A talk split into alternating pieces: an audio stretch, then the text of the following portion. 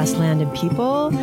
We are interviewing practitioners and people with ancestral ties to the land. I'm Melissa Camara. I am a conservationist and an artist here on Hawaii Island. And I'm Clay Trauernicht. I work at the University of Hawaii at Manoa in the Natural Resource Environmental Management Department. That's my my my day job. And uh, just to remind our listeners out there, we interview people and release our episodes about every other week.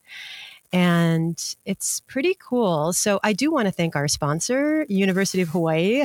Made possible by a cooperative extension uh, program at University of Hawaii at Manoa, which is part of the College of Tropical Agriculture and Human Resources. You, and the we always have to say the views expressed here don't necessarily reflect the views of um, you know University of Hawaii or any of our other employers and partners. We've been talking a lot about how people are connected and how they learn about this place and how that kind of anchors them to this place. And so we've talked to folks where it's sort of been from childhood and, and food and, you know, gathering and things like that, all the way through, you know, to some of the biologists who've been kind of studying the diversity and, and we are kind of converging into the space and starting to ask questions about, you know, the rise of interest and, and frankly, it's it's sovereignty, right? it's the intersection of um, so many different things. It's the intersection, frankly, like Native people and their right to exist and and and be on the land in in ways that frankly haven't been available to them and to others interested in that lifestyle for a very long time. And those are competing interests. I was going to say one way that I think about it is it, it, it's just this web of life. It's pretty simple, right? And so on one hand, you know, for so long, especially coming from Western science, you know, you get this perspective that people are detached mm-hmm. from that, right? That, that we're not part of it. Our whole like, you know, mode of production and our lifestyle, and it's not it, within that web yeah. of life. And when you talk to people who um, connect to the web of life through their work or through growing up, I mean, this is kind of the most meaningful relationship we we mm-hmm. have. And so I think that's kind of where these conversations are are converging. Yeah. You know, the different ways in which people have connected and, are actually kind of realizing their place in all of yeah. that. Yeah. And so today we have an amazing interview with uh, Penny Rawlins Martin, who was one of the first two Wahine women to be on the initial inaugural voyage of the Hokulea, the Hawaiian canoe that was sailed from Hawaii to Tahiti and back in 1976. And it's a very, very meaningful voyage almost, almost 50, 50 years, years yeah. for those of us growing up in Hawaii because as you'll hear, this just was not done for for a very, very long time. So it's really cool because not only are we getting into land issues, land access, sovereignty, um, the Hawaiian Renaissance of the 1970s, but we're also taking a, a, look at the sea. And as we've been mostly focused on the land, we get to hear the perspective of a wahine on the ocean and what that's like and what that has to teach us. And how it connects to peoples uh, across mm-hmm, the Pacific, mm-hmm. right? This sort of reciprocal sharing of yeah. knowledge and, and, and sort of movements that this has created and kind of, you know, really has rippled across the, the Pacific um, and, and affected so many beyond beyond Hawaii. It was it was it was wonderful. It got to so many of my questions about, um, you know, where Hawaiian Renaissance, Hawaiian movements for culture, language, and sovereignty and land um, intersect or don't intersect with some of those parallel movements we've been talking about um, in the early days in conservation. But when the agencies started getting those things going, frankly, I think that there was a disconnect there. Obviously, you know, yeah. you have folks kind of like interested in these biological aspects mm-hmm. of of this place and at that time i think you know, we talk about Hawaiian sovereignty movement and, and that, that they were actually connected to the real issues, right? And yeah. Fortunate, yeah. I think, because it's all converging today as far as where and what is at stake mm-hmm. from clean water all the way up to the tops of the mountain where these species are, are like kind of you know we're really clinging to the last remnants of some of these some of these um, native ecosystems but like you know, we are in a place where we can bring these things together, I think, um, from society, right? Like, what are mm-hmm. the issues that we're kind of tackling and need to tackle to really support people, support human needs, all the way up to the kind of larger uh, landscape and, and species, all of it, right? It's like yeah. that web of life, what we're Yeah. what we're really the stories that we're listening to and and telling. I think uh, how they connect is like how folks kind of find their their place. Um, Yes, it takes all kinds and all different approaches. I think as we're learning in this podcast. take, yeah, take that for what it's worth. Completely, completely. Um, And so, without further ado, I am so excited to present to you Penny Rawlins Martin, Voyager Kanaka Maoli, and teacher with Papahana Kuaola.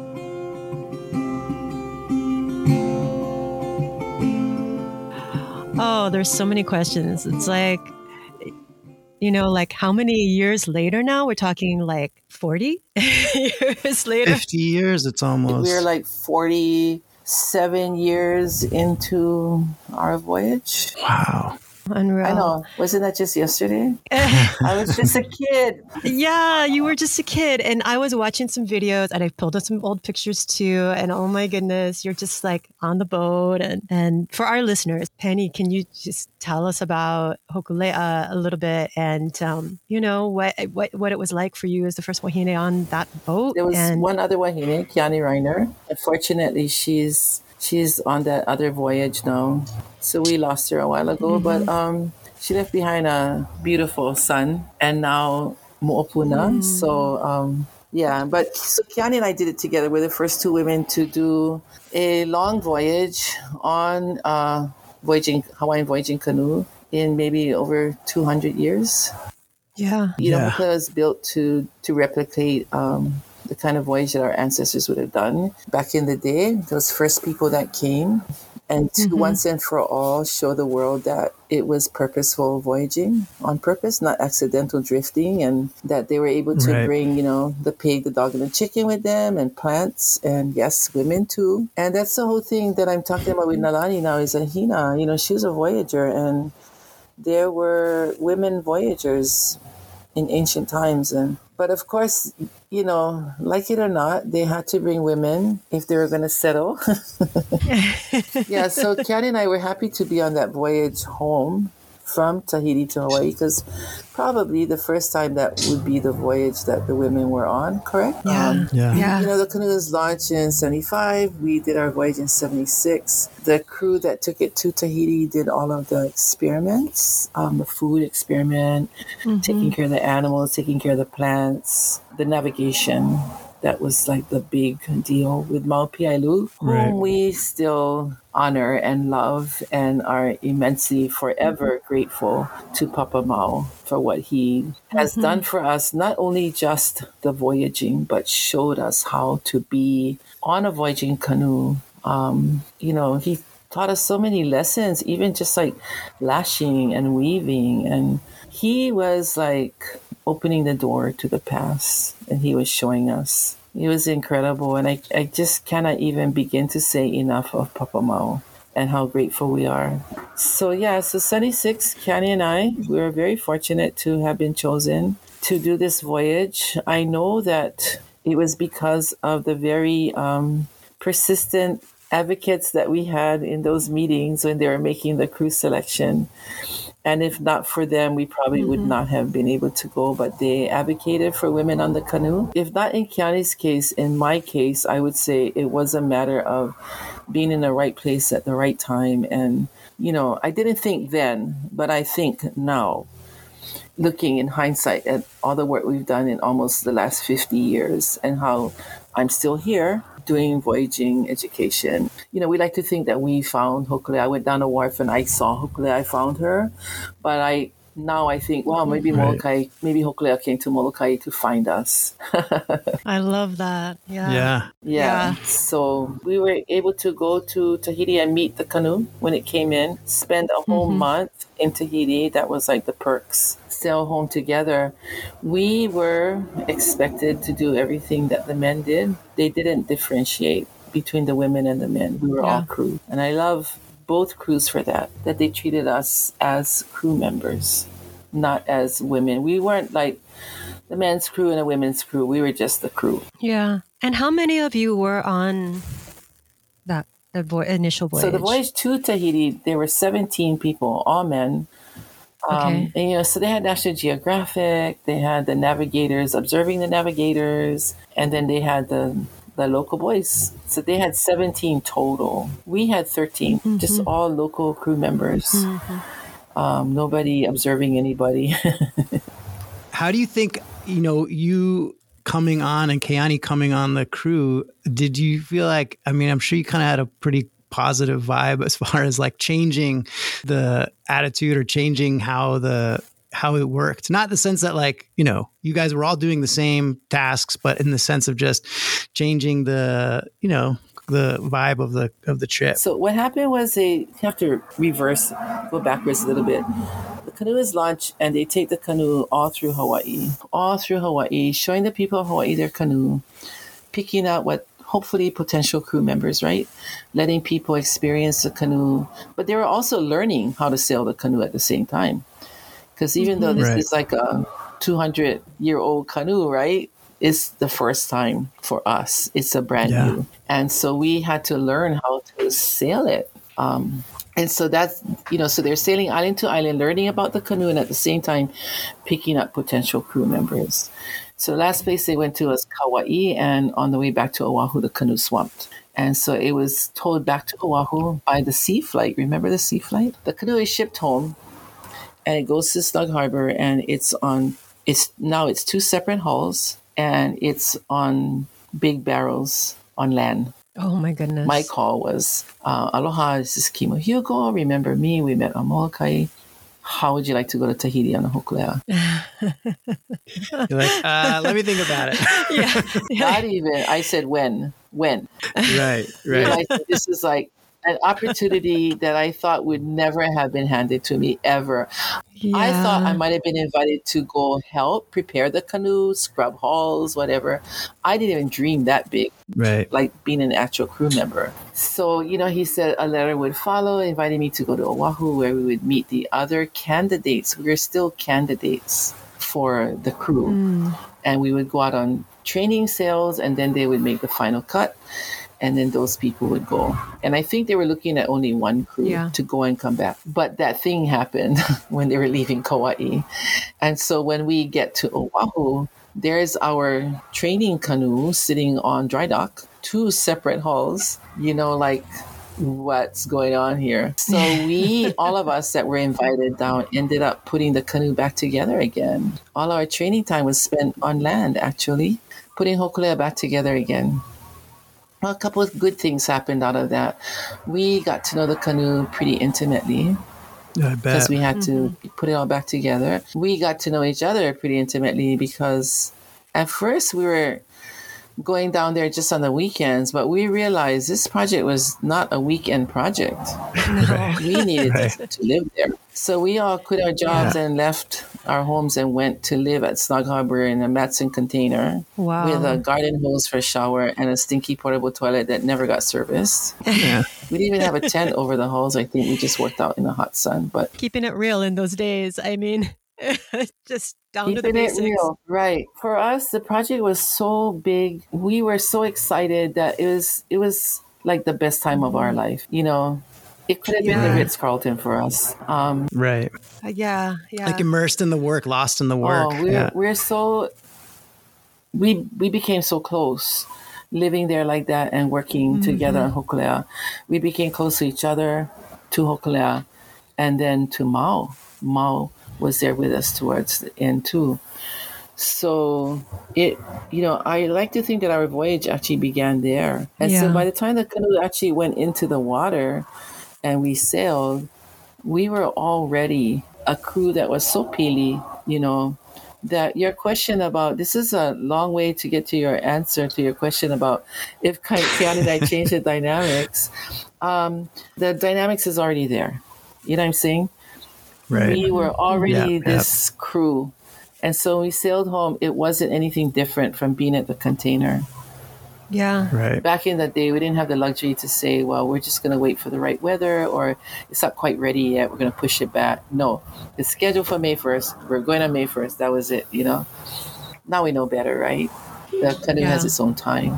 But um, Yeah. yeah, so that's how it was. So by the time we actually sailed, we were all so close already, both crews, because Yeah. um, they took all of us that stayed at the container and showed that commitment and divided us, divided us into two crews. And so even though we had the crew to Tahiti and the crew back, we were all one crew before we even sailed. Yeah, you had that. It was totally complete family beforehand. That was a pretty wonderful time for all of us. I have a question about kind of related to, to Papa Mau's involvement. And, you know, I've worked and lived in, in Micronesia and the kind of waves that Hokulea has, kind of started is incredible when you go out, you know, visiting Guam. Like there's people on these canoes going inner island now, like different groups. It's kind of all over. There's a big program like in Saipan, uh, trying to just get as many out. And I feel like that's this sort of, uh, you know, ren- uh, whatever. It got a lot of renaissance. I mean, it's kind of cliche, but just this, what that whole um, project started. And I'm, Well, it definitely was. Uh, I was going. to I'm sorry to interrupt you, but it definitely was a Renaissance time in No, it's all right. '76. You know, Yeah. definitely. Uh, One hundred percent. I guess my question though is like trying to understand or, or imagine like what coming from uh you know outer islands on Yap, like how much he kind of saw. I just imagine him like understanding the importance and the significance of this, and I think a lot today about just relationships with Micronesians here and that kind of, you know, uh, just example of sharing. And I'm kind of curious how much you thought maybe he saw ahead, right? Yeah. So his island, and I'm sure many other islands as well, like Satawal. Maybe Saipan was too modern already, and Guam is pretty modern. But um, the outer islands where Papa lived, and where the other navigator, Papa wasn't the only navigator. He was the only one that would come. He was the one that mm. said, if we don't go help the Hawaiians, they're asking for help. If we don't go help the Hawaiians, who's going to come help us when we forget? You know, he was like, we're going to help them. And then when we forget, they're going to come help us. Because he could see, he said, look, look around you. Um, the younger people, they're not wanting to, to learn this. They want Right. to go to um, Saipan. They want to go Right. Western College. They want to go, he said, they want to go disco. They want to drive cars, you know? yeah. Listen to Yeah. listen to hip hop now. That's And so he could see that they had a good chance to lose this knowledge, like how we had lost track of it for over 200 years, you know? Yeah. And so he said, Our own children are wanting to learn. And here we have the Hawaiians asking, we should go help them. yeah. And then when we forget, they can come back and help us. yeah, it's like incredible. I know, I know. He's like Yoda. Yeah, ex- like just exactly like thinking so far ahead of So far, like where this is going to go. right. He had such a vision, you know. But at that time, when they went to go speak with Mau, they were still, they were and still are sailing canoes in all those islands. They still navigate Yeah. in the old Yeah. way. So you know they never completely lost that, um, and even when we were in Tahiti, there were still little sailing canoes. You know that we saw like people going out, one, two Yeah. people going out, putting their sail up. I never even thought to sail my canoe here. You know, we didn't. We forgot about sailing in Hawaii. mm-hmm. But Mau and them, they were still, you know, and and I'm sure part of them retaining their knowledge was out of survival because he was telling us that the amount of fish that was close to the island was getting less and less, and they were having to go further and further to gather food, and so. Um, you know, on, on places like Satawal, which is just um, atolls, you only have to go a little bit out to see and you lose sight. You know, when the tallest thing is a coconut tree. And so you need the navigator to bring you back. You know, you need to retain that knowledge, if anything, for survival. Right. So, um, yeah, they were still sailing when we went to talk Mau, and he knew everything about sailing and canoes and being out at sea and surviving out at sea. I think, though, in the last 50 years, it's a good thing he did that because he did start to see um, the interest dwindle. So it's a good thing he made that move when he did, which is probably why it's still happening in Micronesia. because of that. I think it might have, Yeah. like how it happened here, Yeah. been completely lost to them. But you know, the other navigators, they didn't want him to do it. And in fact, he was shunned for the longest time Wow. by the other navigators because that knowledge was for them. That was sacred. You know, that wasn't mm-hmm. meant to go mm-hmm. outside mm-hmm. of their culture to be shared with other people. And they didn't have that vision that Mau had. But before he died, um, there was a big celebration at Satawal, and he was celebrated by the other navigators who came to see and understand. It's come full circle already. Like that's these guys that are doing this on Guam and back into this sailing, and it, it's Right. like you know what I mean. It's like that. There is interest growing again now because they see how important it was here. His sons are totally involved, and a navigational school was established, and also a canoe, uh, fiberglass and wood canoe was built for Mau as a gift. It's primarily um, spearheaded by the people from Hawaii Island, and everybody helped in the project. And then the canoe was sailed to Satawal and given to Mau. So it's called the Maisu because it's for everybody. So they have the Maisu there. They have the navigational school set up. His sons, they're still in touch with the navigators from here. There's still that interaction with his ohana. His fear of it dying out in Micronesia was probably saved at that moment that he said yes to us. But what a vision, right? Yeah. what a vision. And, you know, when Nainoa sailed home with us in 76, I remember him just, you knew he was going to navigate because he's always looking up at the stars and writing things down. And when we got back, you know, and Nainoa I had the means to, and the backing to be able to go to Satawal and get Mau and bring him back to teach him, along with the help of Will Kyselka from the planetarium at uh, the Bishop Museum. Bishop Museum. So they were able Yeah. to they were able to train Nainoa between Will Kyselka and Mau Piailug. We were able to train our first Hawaiian celestial navigator or wayfinder, you know, in over 200 years. It's amazing. And then since then, you know the story. We have many now Hawaiian navigators that are very good at what they yeah. do. Right. Yeah. And many of them were in that whole ceremony that Mau did in Satawal that had not been done for over 50 years, where they actually, like in hula, you have hu- hu- uniki, where you go to a different level and you eventually become kumu. It's mm-hmm. kind of like that. Mm-hmm. They went through that pole Yeah. ceremony, and Mau was able to pull them before he passed away. That's what a gift. Yeah. So you know, we went from we went from no Hawaiian navigator to several pole navigators. Yeah. Right. We also have women navigators, very good women navigators like Iulani Murphy and Chantel Lopez, I think her last name is now, and Moana Doi, Pomai Bertelmann, Katz Fuller, Bonnie Kahapea, the the younger generation, she she's captain of her own vessel, the Kanehunamoku, that just celebrated 20 years. I mean, yeah, it's huge. I have a question. I have a couple questions for you, and take as long because they're kind of like big ones. To say that your work is based in Malama Aina is like an understatement, right? But I'd love to hear how you know you got connected with the land of growing up um, in Molokai and and the sea. And then I also want to, you know, Clay and I are so curious about the energy of the 1970s. These are big questions we've had, you know, the Renaissance days and um, how how Hokulea fit into that, into the other things that were going on at the time, Kahoolawe, etc. I'd just like to hear about your growing up and then and then that that time period. Well, so you know, growing up on Molokai, my mother was, you know, I was born in in in the 50 in 52 and my mother and them were that generation that was encouraged to to not speak hawaiian and embrace the new way. You know for survival i'm sure.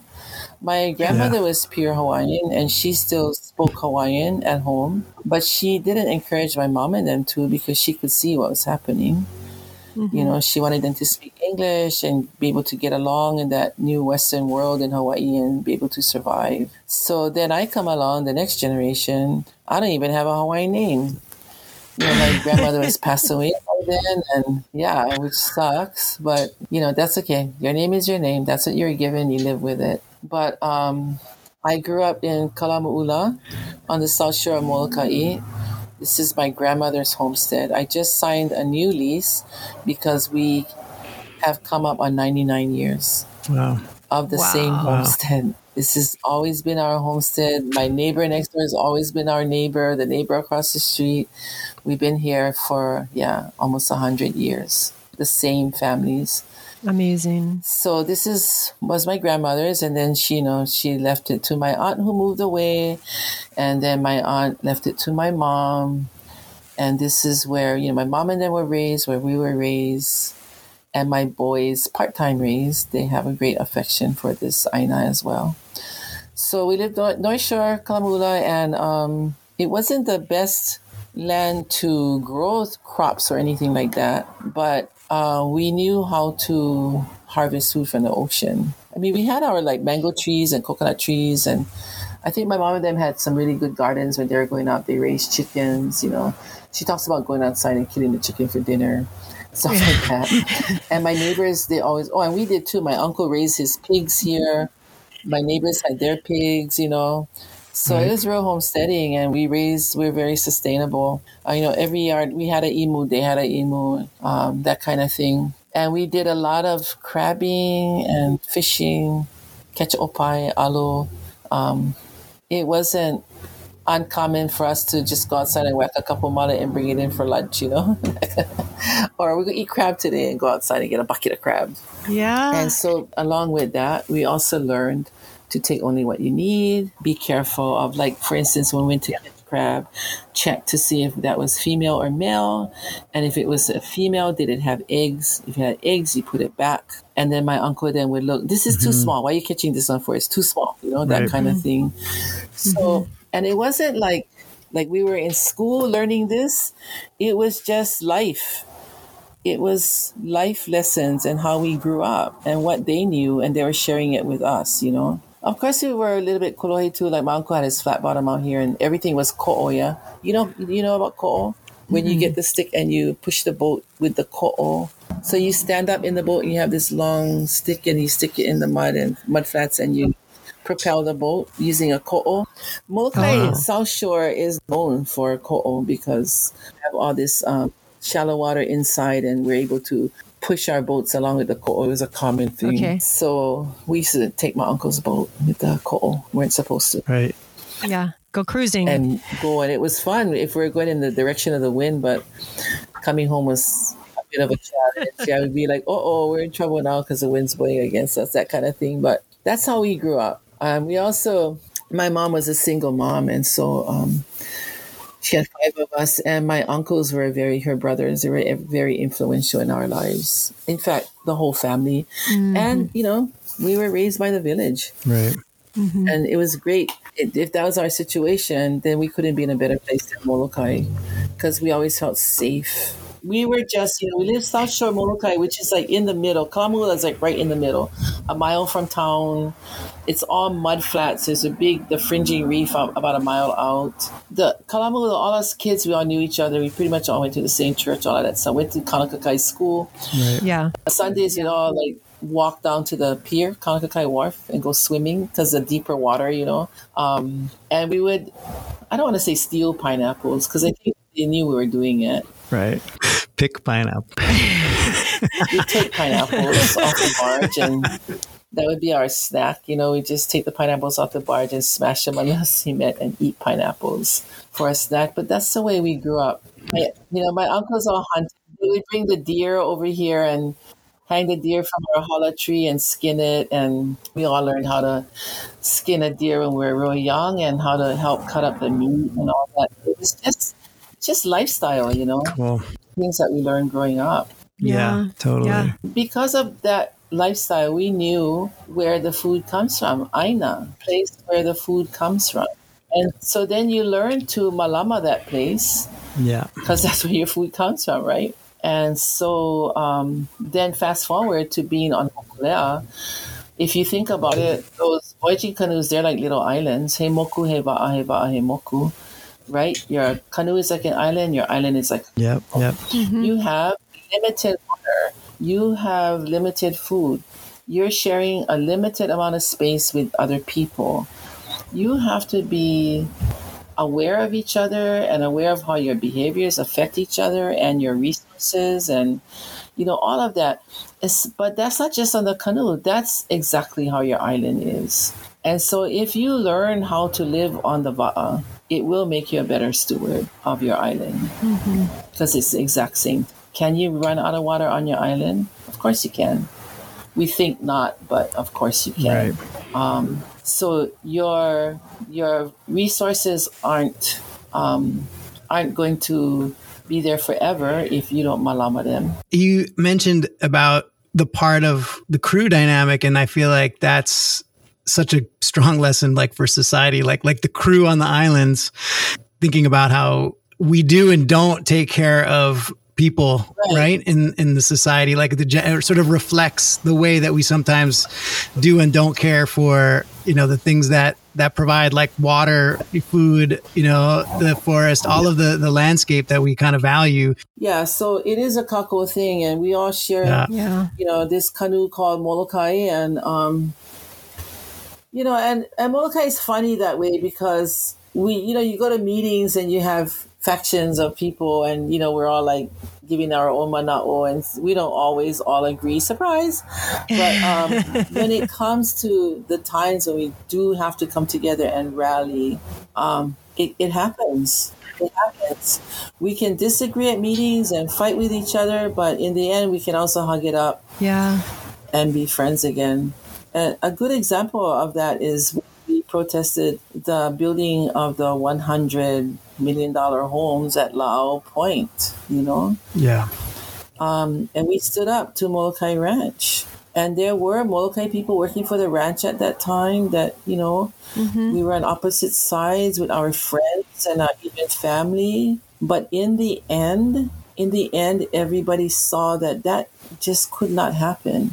Mm. And we were able to stand up to the ranch and shut that down. And we're all able to live with the consequences. There were major consequences, like, you know, like Molokai Ranch threatened and said that they would, you know, pull out. They couldn't afford not to run things and not have that project done. So yeah, the theater in the town shut down. The big hotel shut down. You know, Kaluakoi down in the west end, the hotel is a disaster right now. But even with that, I think most of the island is in agreement that that was a good thing that we stopped that project. You know, and so the people of Molokai, they are hardy, they're resilient, and they are able to come back and move forward and and handle those challenges. You know, mm-hmm. so when I came back from Hokulea, um, I did a whole bunch of things. I moved to Oahu with my with David, who's my husband now, and he was building boats for for local fishermen. And then in 92, 91, we moved home so he could be a taro farmer here, and I was looking for work. And one of the Gardens Foundation was hiring for the first time off island. They came to Molokai to look for somebody to do their work here in Molokai. And I got hired. So they were doing cultural based environmental education, much like Malama Aina, Pauline's project. But we were teaching um, geology, geography, native plants and animals, human impact. But say if we taught geology, we'd teach about the plates, you know, plate tectonics. But we'd also talk about Maui putting the islands out of the sea, you know, and we'd talk about Pele's voyage from Kahiki. So, yeah, so I did that. I worked for them right. since then and i also that was a part-time job so i also worked part-time for the maui aids foundation as a tester counselor and outreach educator. So people just like wow those two jobs couldn't be so different you know? But actually they're not. Yeah. Yeah. love to tell this story. I was up in the forest yeah. and we're looking at um Clidemia, that noxious weed that grows up mm-hmm. and i said and here we have chlamydia oh. and the people in the crowd were like, "Well, isn't that a transmitted disease?" and I was like, I was like, yes, you're correct. And you know what? That is bad for you, and so is this. So is chlamydia. And you know, so I always yeah, oh. it's all the same. It's bad for you. That's you don't awesome. want it here. And the same values that it takes to keep you um, protected from chlamydia and to protect the forest from chlamydia, they're the same values. I love that. You know what I'm saying? Chlamydia, yeah, chlamydia. Yeah. It doesn't matter. Diseases. Um, you have totally. to have the same values. Anyway, that's a funny story that I like to share. So I was working for the Maui AIDS Foundation for a long time too, for about 20 years. But um, eventually, just wow. most recently, um, we we moved from the from Honolulu Gardens Foundation to Papahana Kuaola mm-hmm. on Oahu, mm-hmm. which is a nonprofit to the Hui Ku yeah. Maoli Ola. Yeah. Um, Hui Ku Maoli Ola started Papahana Kuaola and offered for us to be under their umbrella so we could do the work that we were trained to do mm-hmm. in the mm-hmm. manner that we were trained to do it. And so we're with them today. We have a different focus every year, but we still teach you know, if a teacher wants me to come in and talk about ge- geology, I'll do it, or geography. But then we have some things that we highlight every year. Um, like this year, our focus was ahupua and um, ch- teaching them about not just what an ahupua is and what you find on the ahupua, but also having that ahupua mindset. You know, from Mauka to Makai and, and yeah, how important all those resources are. And that everything is yeah. connected, the ocean and the land. Yeah. And everything that you do on the land affects the ocean, right? The ocean is part of your ahu. And so if you care for the land, you're going to care for the ocean as well. I mean, it's not disconnected. It's not two things. It's all one thing. And so our focus this year is ahupua, but I have, um, I have gone in and taught geology this year, and um, I have a request from a teacher to talk about Polynesian migration. Um, today, I'm going to go up to Kualapu'u School and do storytelling, uh, talk about some of my favorite places on Molokai and the experiences that I've had at those places. Because yeah. the kids next week are going to be writing about their favorite places and their experiences. So we're kind of broad at what we do, but it's all it's all about Aloha Aina. I take them out on field trips. Um, we've formed a partnership with the Molokai Land Trust. We got to Mokio. We've planted. I can honestly say that we've planted since we formed that partnership thousands of plants with students on native plants and we're I just have I have some field trips coming up. We just did a field trip last week to Mokio, pulled out invasive species um, from the area. So we're either planting, pulling out invasive species, collecting seeds, and also we take time to to visit the site and show them all the archaeological sites and talk about why that site is so important and why the work that we're doing there is so important. Yeah, so I love my job. yeah you've been at it for you know? a very long time penny and um, gosh i mean yeah, I'm just curious, like, kind of going back to the historical perspective, because, like, but can you tell us, can you paint the picture for, you know, our audiences, uh, you know, who may or may not know about the energy of the 1970s, like, and how it is the same or different, uh, you know, with Aloha Aina movements today? I wish I could be this age that I am now and have the knowledge that I have now and be yeah. there at that time. It would have been, you know, like, so I was like, you know, turned right. 24 in Tahiti right before I sailed home. And, you know, we were not taught anything about Polynesian migration mm-hmm. in the schools. Yeah. I learned about Lewis and Clark and the wagon trains. Oh gosh, right. I knew more about that than our sailing canoes and so this is like for me, a, mo- a lot of it was just new, and it was like, whoa, this is the kind of people we come from. They can build these great crafts and sell them using the natural resources available to them and find their way to this little speck mm-hmm. of land mm-hmm. in the middle of the sea, you know, how phenomenal is that? And then to know that the people that came with them were botanists and doctors and fishermen, great fishermen, and just to realize how talented our people were and how resourceful they were and how courageous. I mean, think about that very first canoe that made it here. You know, balls to the walls. We're going to do this. We're going to put ourselves on this vessel and Yeah. and sail to the unknown. Unreal. We think there's island out there. We've been looking at the migratory birds. They got to be stopping someplace, right? We kind of fixed us a map using the stars, following their migrational Yeah. pattern. Almost guarantee you would have island out there, but you know it was like not hundred percent yet, right? and then to place themselves on these vessels Right. and just go for it, and and then actually find it. That's phenomenal. Like faith, right? And your Yeah. skills and your knowledge. Right. So I always think about that. And then to learn the pride in when you learn those things, the, the pride that comes to you with that knowledge, it's like, yeah, I am Hawaiian. I come from these kind of people, you know? Mm-hmm. They were great people, great Yeah. navigators, great craftsmen, doctors, athletes. Just, it was crazy. And, you know, Hokulea was going on at that time. And then on Molokai, a lot of the work for Kaho'olawe, this was like the center. You know, the, a lot of the meetings were held here. George is from here. Walter was here. Emmett moved here. A lot of meetings were held here. You know, Richard Sawyer was living here. So even before I went to Hokulea, I had attended several of the Kaho'olawe meetings.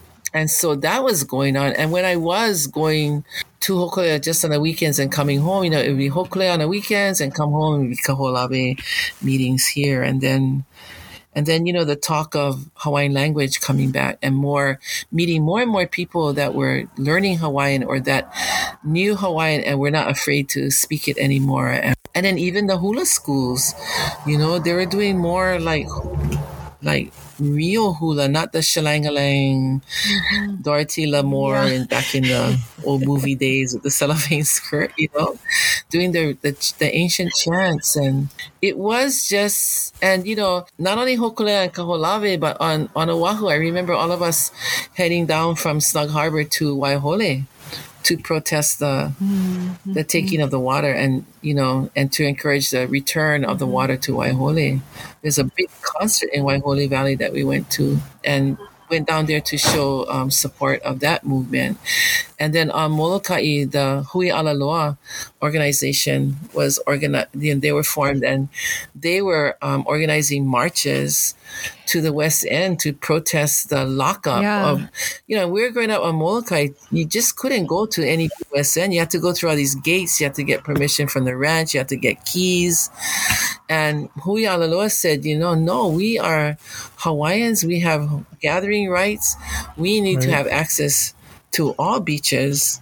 And so they arrange, you know, organize all these marches. It's pretty incredible for that time because you know, even even Hokulea, as beautiful it was, and you know, everywhere it went, people came down and was in awe of it and embraced it. It was still like the old timers and and a lot of people that still said, "What you guys going to do this for?" You know, or hmm. Or the ones that landed on Kaho'olawe, look at them, they're just troublemakers, you know. Um, Supposed to listen to the military and not fight them, you know, that kind of thing. But these were, this is a whole new generation that said, why do we have to listen to them and why Yeah. are they continuing to bomb? And then, you know, it, we slowly saw the those kupuna that came out in the 70s to to advocate for for us, for Hokulea, and to support the movement on Kaho'olawe and to march in those Hui Alaloa marches. They were awesome. And, we, you know, the presence of the kupuna and the support of those kupuna were so important um, for the movements. It gave validation, you know. Yeah. So you think about them, you know, they were raised in a whole different time from us. And here they are coming to the meetings and supporting all of this. Isn't pretty um pretty cool. Um, those were like real kupuna, very strong. I was just going to say it's kind of amazing to think about the generation before you coming into that space when it would have been so risky to do that for them growing up suppressing the language and, and so forth. And I, I maybe think that's a perspective that some of the younger folks may or may not know. Well, I also think that there was, you know, they were told not to, right? They were told to not speak Hawaiian or my grandmother like she she encouraged my, my, my grandmother still spoke Hawaiian at home but she encouraged my mom and them to learn English because I saw that I think she saw this as like I said earlier survival yeah but I don't think that the kupuna even though they're encouraged not to I don't think that their desire to speak their Hawaiian and practice their culture ever wavered and so when they had this opportunity to advocate for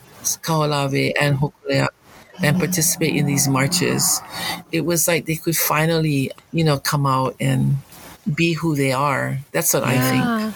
I think this was their um, way to come back and to come out and be able to share again and, you know, without being suppressed. It was it was a kind of a when I look back on it, it was an exciting time. Even something as simple as the music at that time. You look at Ola Manaya, Ku'uhome o Kahalu'u. Mm-hmm. I remember, right? I remember days when we were younger. we used to catch o'opu in the mountain yeah. streams, you know. Even the music reflected what was going on and how people were mm-hmm. feeling. Mm-hmm. Blues, yeah? The beaches they sell to build the hotels my fathers yeah. and I once knew. Olomana, Liko Martin, Kalapana, Country Comfort, uh, even Gabby and them. And I remember when um, Sunday Manoa came out with their first album. That music was like, whoa, what is this? You know, this is great. Amazing. It was so different. It was different and it wasn't. You know, it was a reminder of the music from before. It was in a whole cool way. It was like, whoa. Yeah. Yeah. Yeah. Sunday Manoa, what a great album. And then um, uh, the Sons yeah. of Hawaii yeah. with Pahinui and them, and then and then Eddie Kamae and them. You know, so yeah, even the music was a reflection of what was going on at the time. It was very exciting. Now you're really taking me back because that's really the only kind of music I want to listen to. like, uh, not, um, you know, sorry, sorry, contemporary Hawaiian musicians. I know it's awesome what you're doing, but I kind of partial to that time period. but um, it's so honor. The music is so honor. It's all of it is so good. I put the music on the TV um, but how would you connect, you know, that energy to maybe what is or isn't happening today, you know, with with Aloha Aina from your long perspective? In the 70s, they laid, you know, George Helm reminded us about Aloha Aina. I truly believe it was a concept that some of us had never heard or maybe had forgotten or didn't realize that when we were growing up and we were being taught, you know, not to take the female mm-hmm. with the mm-hmm. eggs, that that was actually aloha aina. Yeah. You know what I mean? It didn't have a label on it. It's a practice that we were taught to do. But um, along the way, as we got older and stuff, and the next generations came up, I think we started taking things for granted. And so that was good that George came along and said, Hey, remember Aloha Aina? We got to bring this concept back. We got to do something about this. And why not start with Kaho'olawe? Why are they still bombing that island? Why are we allowing this? And so I, I think that was like the, the springboard, the foundation that was laid for where we are at now and um, and and it just grew and grew and grew into what it is now. There's so many um, organizations now that are doing something about Aloha Aina. I mean, Aloha Aina has become a common term now. There's a greater awareness of this than ever before, an intentional awareness.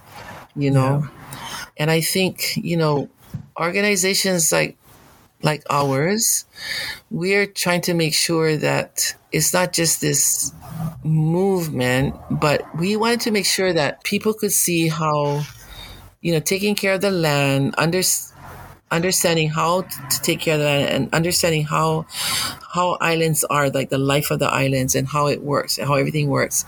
We wanted to also make sure that people were culturally connected and how mm-hmm. important it was mm-hmm. to our culture. You know, and I think today more and more, like my mom probably realized that, you know, and then along the way we kind of forgot, and now we're going back to like, yeah, this is what being Hawaiian is, you know, aloha aina.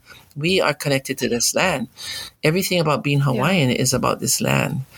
Um, so I think you know. Um, we went through that period of time where that renaissance happened and then we started moving forward and then it has picked up speed yeah. Yeah, yeah definitely.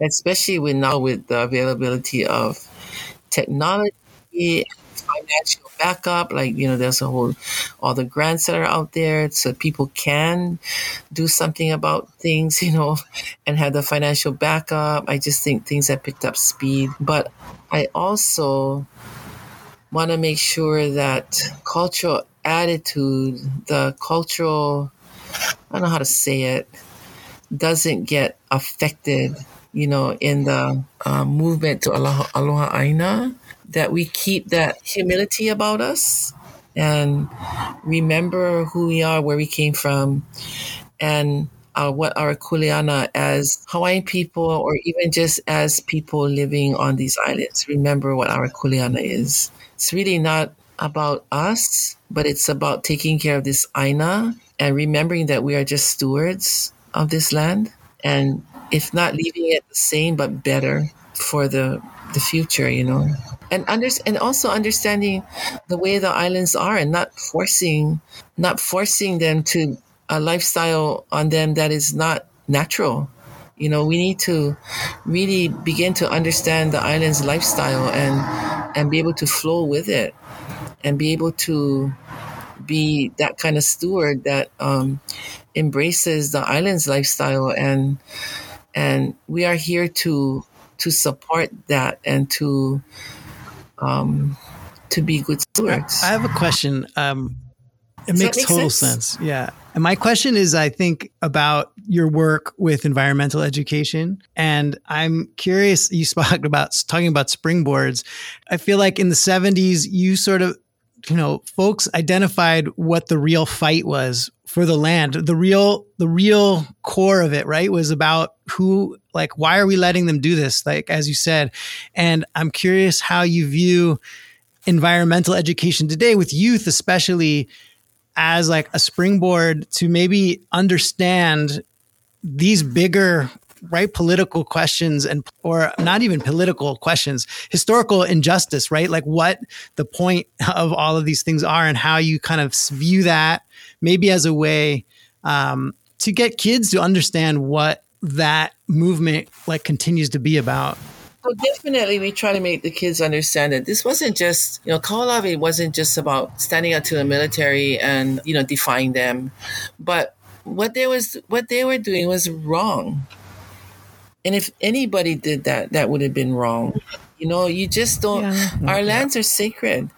This is the place that feeds us. This is where we live. Mm-hmm. Why are we bombing the hell out of it? You know, like that. And if you're going to allow that to happen, what's to stop anything else? You know, what they needed to understand was what they were doing was wrong and um, and we shouldn't allow anything like that to happen in these islands. Look at on Hawaii Island, Pohakuloa and Makua Valley on Oahu. You know that's still going on, and and I know that people are trying to um, bring attention to those places and do something about it. But I think that um, with Kaho'olawe, when we talk about, I still talk about it with the school children today. You know, we we did a whole, we teamed up with Pacific American Foundation and we did a video and we did um, some curriculum on Kaho'olawe that was connected to Aloha Aina. But um, we wanted the kids to know that the bombing on Kaho'olawe wasn't just to defy the military. It just should never even have mm-hmm. happened, period. Right. That's not what you do. That's right. not how you malama aina. And Kaho'olawe is a example of when you stop that and when you start taking care of the island, how the island can recover and how it can come back with care, you know? And Kaho'olawe is a is a like the that shining example of look, if you care for the island, the island can care for you. And if we can help Kaho'olawe to heal, and if Kaho'olawe can recover, just think what we can do on all these islands. Yeah, it's so powerful. And it is such a simple like story in the sense that like what's right it is. What is the right thing? It's so easy for for kids to understand. Yeah. you know, yeah, what is the right thing? Well, uh, you know, bombing ain't the right thing. I mean, oh, just straightforward, right? and I'm surprised that they got away with it for so long. But, you know, when my mom and them, when they were here and the military came to Hawaii, they full heartedly supported the military on the island. You know, I remember we had a Marine base down by the airport, and we used to watch all the Marines march by our house, you know, down the highway, and we used to get like treats from them. And I remember having my um this marine shovel that folded up and stuff. I thought that was just like the coolest thing. And you know, I got one of their helmets, and they would give us like M&M candies, and I mean, it was like they were like cool. They were friends, and they were fun, and never even thought. Well, and I was a kid too. Like I never even thought about like why the hell are they here? You know, why do they need to be a Molokai? I never even questioned that or thought about it. You know. And my mom and them, the, the elders, the older people, they just, you know, my uncles were all in the military. They got, you know, they went, my one uncle went to Korea, one was in Norman. They were in the army. So my mom and them, you know, they were trying to be good citizens and support the military and stuff. So they didn't question the military's continued presence on Kaho'olawe you know, they were there because they needed some training grounds for the war, but the war was over for a long time and they were still bombing. You know, and do you notice that the US military does all this at other places, not in their place? Yeah. you know, you don't see too much bombing and training going on in North Yeah. America.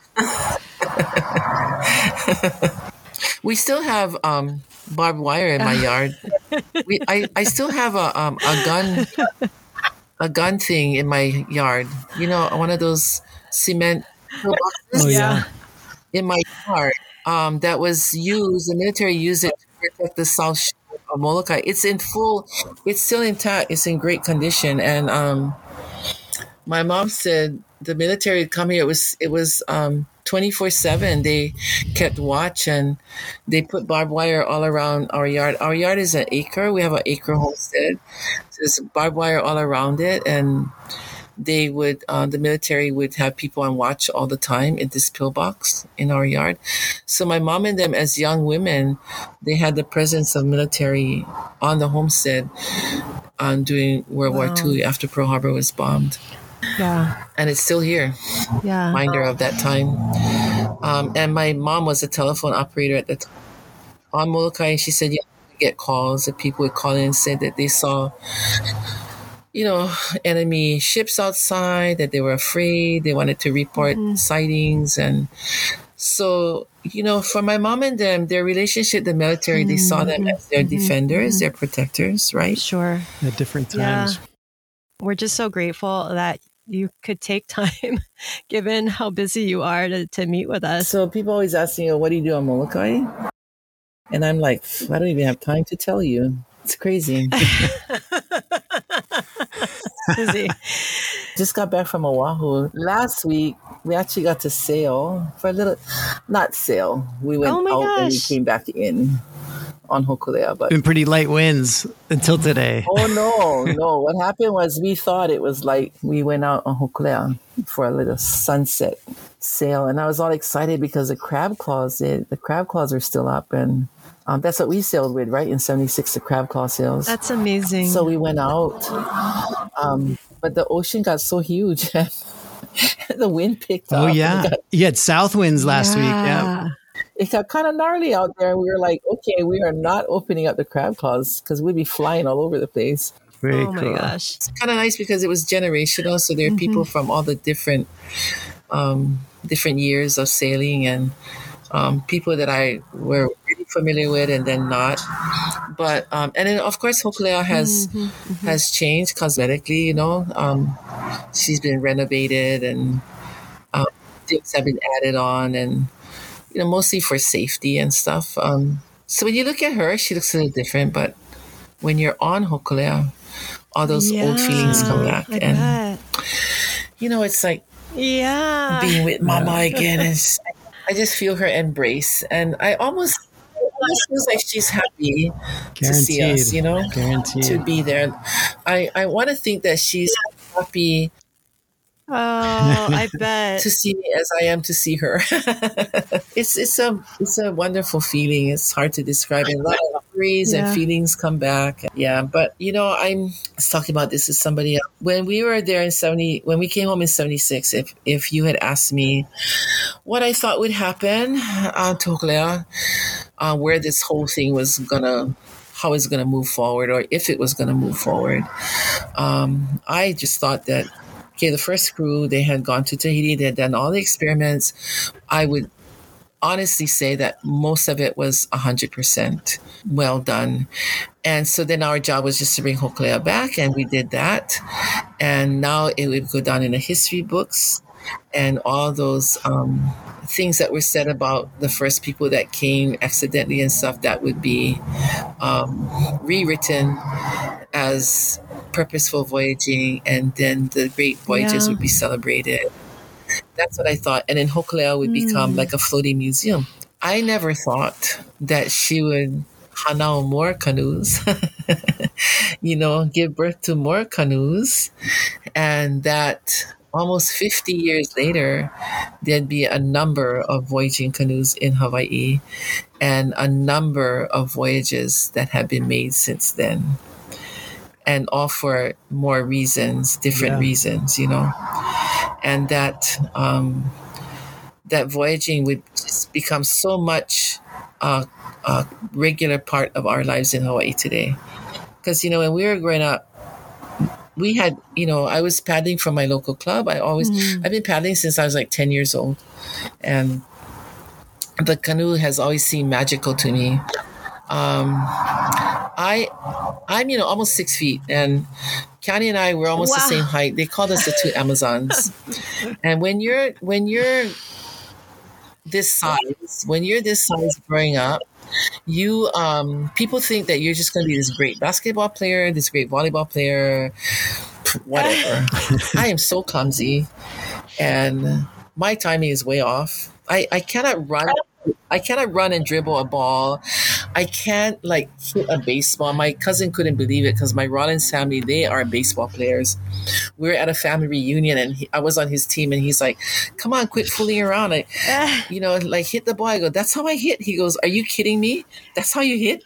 You know, or like volleyball, they, everybody think I was going to be this great spiker and, you know, but I'm so clumsy and uncoordinated. And I was just like, trying to find my place, you know, and and we always paddled our own little canoes here. We used to make our little own canoes out of the corrugated iron and two by fours, and we made our own paddles out of sticks and stuff.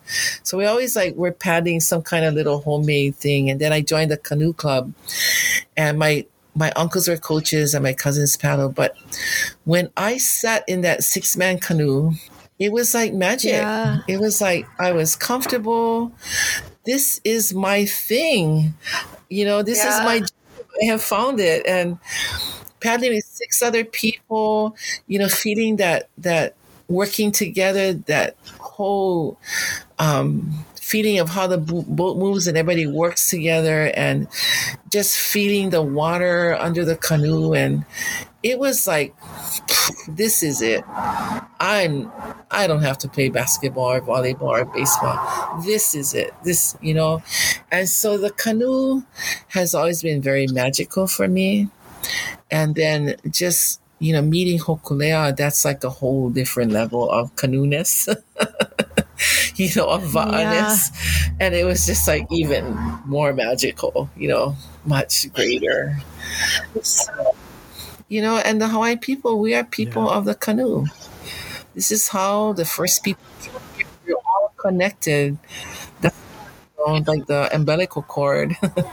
I mean, you know, it strikes me, Penny, because I, you know, I'm a surfer, but not, you know, never paddle va'a ever. Uh, grew up on Oahu, but you know, as a 50 per- year old person, um, you know, been watching you guys on the TV and, you know, doing all these amazing voyages and so forth. I mean, that energy that you have, which I look in your face and it's just like it was like the same day as, you know, 1976 uh, you know I, I can just feel that energy and that comes across to so many people who may or may not be watermen waterwomen in hawaii and elsewhere and you know, I just wanted to comment on that because it's it's um, thrilling to hear you talk about how you connected with the water and and early on and tried to find your place. Well, you and I are opposite because I suck at surfing. Oh, You know, I used to, when I was at Kamehameha schools, I had a really good friend from Ewa Beach. And we would go down and stay at his house, and there's a surf spot right next to his house called Empty Lots mm-hmm. because all of the lots were empty at the time. And it was a really hot surfing spot, and he had all these old surfboards, you know, all different sizes under his house, and his parents would let us take them out. And ah, man, when I would go out, everybody would come in because it was almost like, oh no, Penny's out. It's going to be dangerous. You know, my surfboard's going to be flying everywhere and I'm going to be running into people. so I tried to surf, but I, um, yeah, I'm so not coordinated. But I like the feeling that you get from surfing and riding on that wave. And so I have a one man.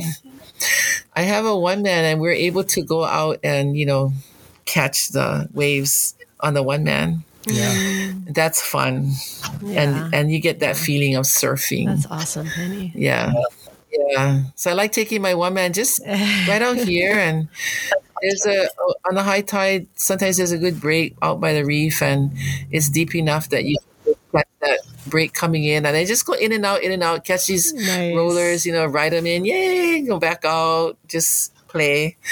Or sometimes we, um, I have it, you know, we used to go out on the outside, um, the, they call it the Kamalo run.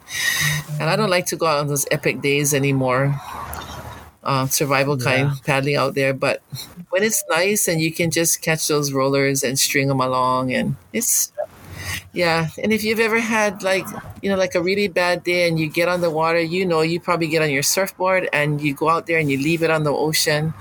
You know, we go out in a canoe, the one man, the six man, and just paddle Yeah. hard for a little while and leave it on the water. It's, you come back and you're refreshed, Leave, leave it behind. you know, and you just let the ocean take care of all that junk stuff.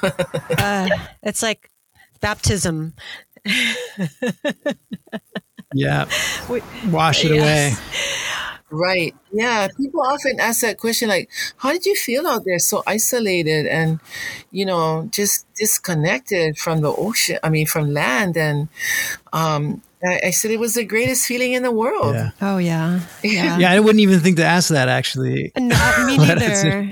We only had to worry about the canoe and each other. They're Going to work the next day. I mean, this was Yeah. it. This was your life. And it was so simple. You take care of the canoe, you take care of each other. and you bring the canoe home. It was it was such a great feeling of freedom. Yeah. You know. And then when I went to school on the mainland, um, in Nebraska, the Midwest, they were asking me like, Wow, how can you live on an island? Like, um, don't you feel like locked in? And I told them I actually feel locked in here because I can't see the ocean. Yeah. I, I never felt so locked in as I was when I lived in the Midwest and going to school in Nebraska because I felt just I couldn't see the ocean. I was like, oh no, you know, I'm suffocating. Yeah. And when I can see the ocean, I, I see the ocean as a big highway. You know, I don't feel locked in at all. So it's a different concept. yeah, Nebraska. I, y- yeah, it's so it's such a different mindset for those um, not raised in and around the ocean that folks can't really understand necessarily. Yeah, I don't feel like it's locking us in. I feel like it's just an extension of our island, and we can just it's freedom, you know. Well, Penny, we've we've been on for for a while now, and um, I I realize you have so much going on today. It- It's been so amazing. It's been incredible to talk to you. Thank you. Yeah. Thank you so much for that. You know, when you asked about the two women on the canoe, Yeah, and um, like people talk a lot about us being the first two in about the canoe and what we did, but I just want to give a shout out to all the women today that are not just doing great things on a canoe, but in in all the different venues, and they're just Yeah. incredible, Yeah, incredible women One hundred percent. in Hawaii. one hundred Yeah. percent. So shout out to all the sea stars. No, I was just going to say we were just talking about women breaking ground in the 1970s. Like you, like my professor, you know, incredible. It made it possible for the rest of us. Yeah, good stuff.